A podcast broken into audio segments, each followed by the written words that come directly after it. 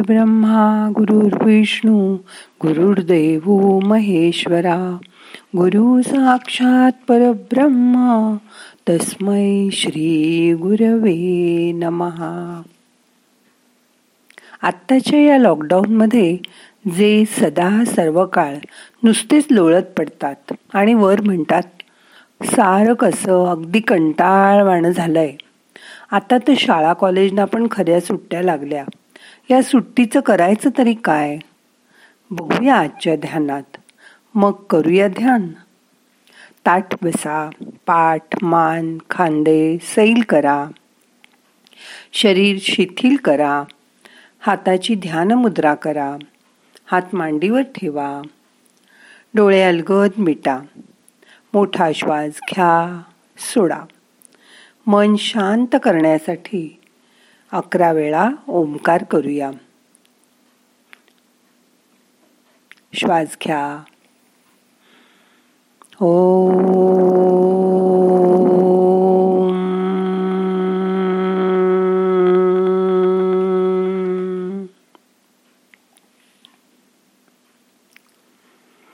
ओ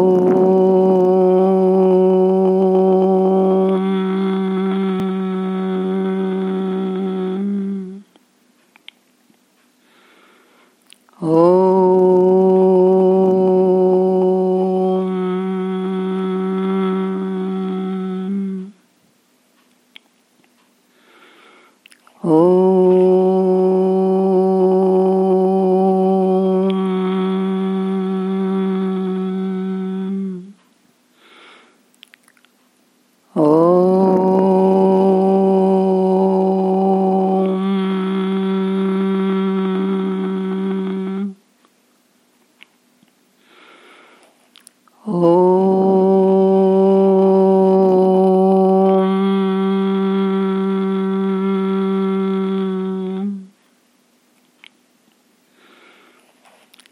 Oh.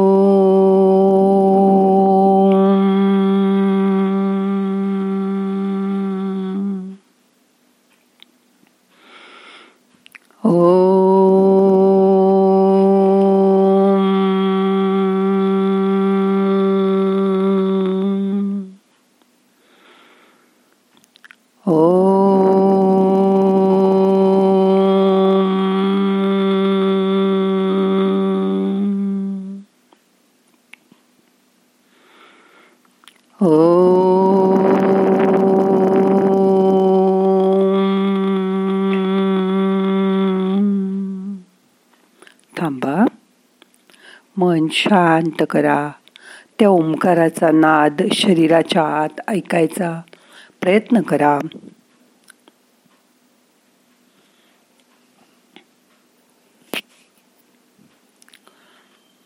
आता घरोघरी आपल्याला असंच ऐकायला मिळतं. घरात बसून राहणं किती कंटाळवाणं आहे. याचा अर्थ तरी काय? सोप्या भाषेत याचा अर्थ म्हणजे आपल्याला न रुचणाऱ्या गोष्टी करणं. उदाहरणार्थ काही न करता नुसतंच बसून राहणं. ध्येयहीनपणे बिछाण्यात लोळत पडणं. कसा बसा वेळ घालवणं. अशा गोष्टींमुळे जीवन कंटाळवाणं होऊन जातं. आपल्याला आनंद होईल अशा गोष्टी आपण जेव्हा करतो तेव्हा आयुष्य कंटाळवाणं वाटत नाही. पण अनेक जण हे समजून घेत नाहीत. आपल्याला आनंद देणारी अशी काही कामं असली तरी ती पुढे ढकलून आपण मोकळे होतो. कल करे सो आज कर आज करे सो अभी कर असं म्हणतात.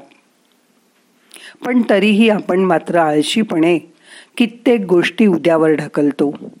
एकदा एक छोटासा केकचा तुकडा तिघा मित्रांना मिळाला.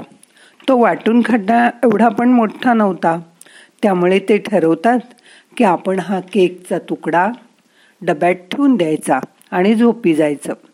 आणि रात्री ज्याला उत्तम स्वप्न पडेल त्यालाच तो केकचा तुकडा सकाळी मिळेल असा निर्णय ते एकमताने घेतात. आणि मग तिघेही झोपी जातात. दुसऱ्या दिवशी सकाळी आपापली स्वप्न सांगण्यासाठी ते परत एकत्र येतात. त्यातील पहिला म्हणतो काल रात्री परमेश्वर माझ्या स्वप्नात आला होता. तो मला त्याच्या सुंदर बागेत घेऊन गेला. आणि खूप छान फुलझाडं फवारे दाखवली त्याने मला. दुसरा मित्र म्हणला माझ्याही स्वप्नात परमेश्वर आला. मीच त्याला सुंदर डोंगरावर घेऊन गेलो आणि तिथून सूर्योदय बघितला आम्ही दोघांनी. ते म्हणले तिसऱ्या मित्राला तू तुझं स्वप्न सांग. तिसरा मित्र म्हणाला माझ्याही स्वप्नात परमेश्वरच आला होता. पण आम्ही बागेत गेलो नाही की डोंगरावर गेलो नाही. परमेश्वराने माझ्याकडे फक्त बघितलं. आणि हसून मला म्हणाला अरे मूर्खा इतका छान केकचा तुकडा तुझ्यासमोर असताना तू झोपतोस कसला? आणि स्वप्न कसली बघतोस? प्रथम ती झोप उडवून लाव. व आत्ताच उठून तू केकचा तुकडा खाऊन टाक. जेव्हा परमेश्वरानेच मला आज्ञा केली तेव्हा त्याची अवाज्ञा मी कशी करू? म्हणून मी उठलो आणि गुपचूप तो केकचा तुकडा खाऊन टाकला. इतर दोघं भांबावूनच गेले. ते याच्याकडे बघत राहिले. त्यांनी घाईघाईने गेले आणि डबा उघडला. तर डबा रिकामा होता. यावरून असा बोध घ्या की सुखी होणं लांबणीवर टाकू नका. ज्या गोष्टीतून आपल्याला खरा आनंद मिळतो ती गोष्ट आपण कधीही उद्यावर टाकू नये. म्हणजेच जे काम तुम्ही करताय ते मनोभावे करा आनंदाने करा. म्हणजे कंटाळा हा शब्दच तुमच्या कोशातनं अदृश्य होईल. एक जैन भिक्षू मृत्यूशय्येवर पडले होते. त्यांचे सारे शिष्य आजूबाजूला दुःखी कष्टी होऊन बसले होते. गुरुजी आम्हाला शेवटचा उपदेश काय आहे? त्यांच्या प्रश्नाचं उत्तर देण्याऐवजी त्या भिक्षूनी मिठाई मागवली. मिठाई आल्यावर तो एखादा छोट्या मुलासारखा त्या मिठाईकडे पाहू लागला आणि म्हणाला किती वर्षात मी गोड मिठाई काही खाल्लीच नाही. मला द्या ती. त्यांनी त्यातला एक तुकडा सावकाश उचलून घेतला. त्याचा स्वाद घेत तो खाल्ला. अगदी कण आणि कण खाल्ला. व ती संपवली. मग तो मृत्यूला सामोरा गेला.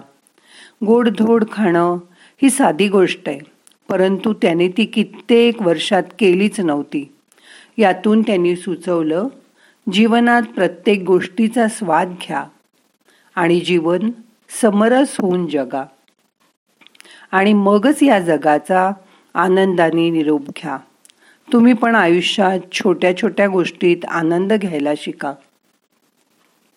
मग तुम्हाला या जीवनाचा कंटाळ येणार नाही. तुम्हाला पोहता येत नसेल तर जा आणि पोहायला शिका. तुम्ही कधी पाण्यात होडी वल्लवली नसेल तर तसं करून बघा. एखादं वाद्य वाजवायला शिका. एखादी नवीन भाषा बोलायला शिका.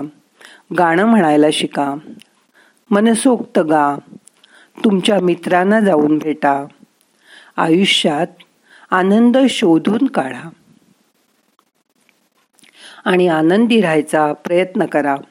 मग तुमच्या तोंडातून कंटाळ आलाय असं म्हटलंच जाणार नाही. आता शांत बसा. श्वासाकडे लक्ष द्या.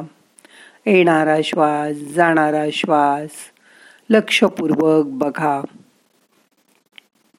येणारा श्वास आपल्याला ऊर्जा घेऊन येतोय. जाणारा श्वास आपले ताण तणाव शरीराच्या बाहेर घेऊन जातोय. त्याची जाणीव करून घ्या. नाकाजवळ होणारा श्वासाचा स्पर्श अनुभव करा. मन शांत करा.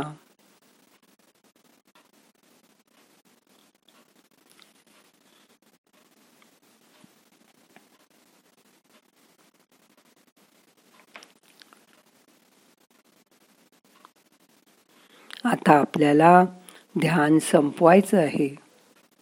दोन्ही हात एकावर एक चोळा डोळ्याला हलकं मसाज करा. डोळे उघडा. प्रार्थना म्हणूया.